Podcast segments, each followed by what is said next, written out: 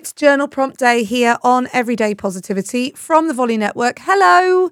I love Journal Prompt Day. It gets you thinking about all these different things. Let your mind wander. Now, I wanted to get quite creative today. I wanted you to think of yourself as colours of the rainbow. So I came across a great journal prompt, which was this What colour do you feel like today and why? But it got me thinking even further. I don't know if you've ever seen Pixar's, Disney's, Pixar's Inside Out, where they talk about all the different emotions. And so joy is like yellow, and um, I can't remember, anger is like, or rage or whatever it is, is red. I thought of this colour thing and thought, actually, let's do it even more deeply today. I want you to think about your emotions. Think of all the emotions that you experience and the way that you feel.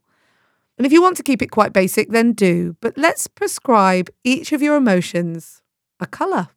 So, not only what colour do you feel like today? Well, actually, let's have a think about it. What colours are your feelings in? and why? I think for me, happy is definitely yellow. And sadness is definitely blue. But it might be different for you. It might be different for you. So enjoy it today. Enjoy colouring yourself in with your emotions. I'll be back tomorrow with another episode of Everyday Positivity. If you're coming to the Everyday Positivity Hangout, don't forget that's today.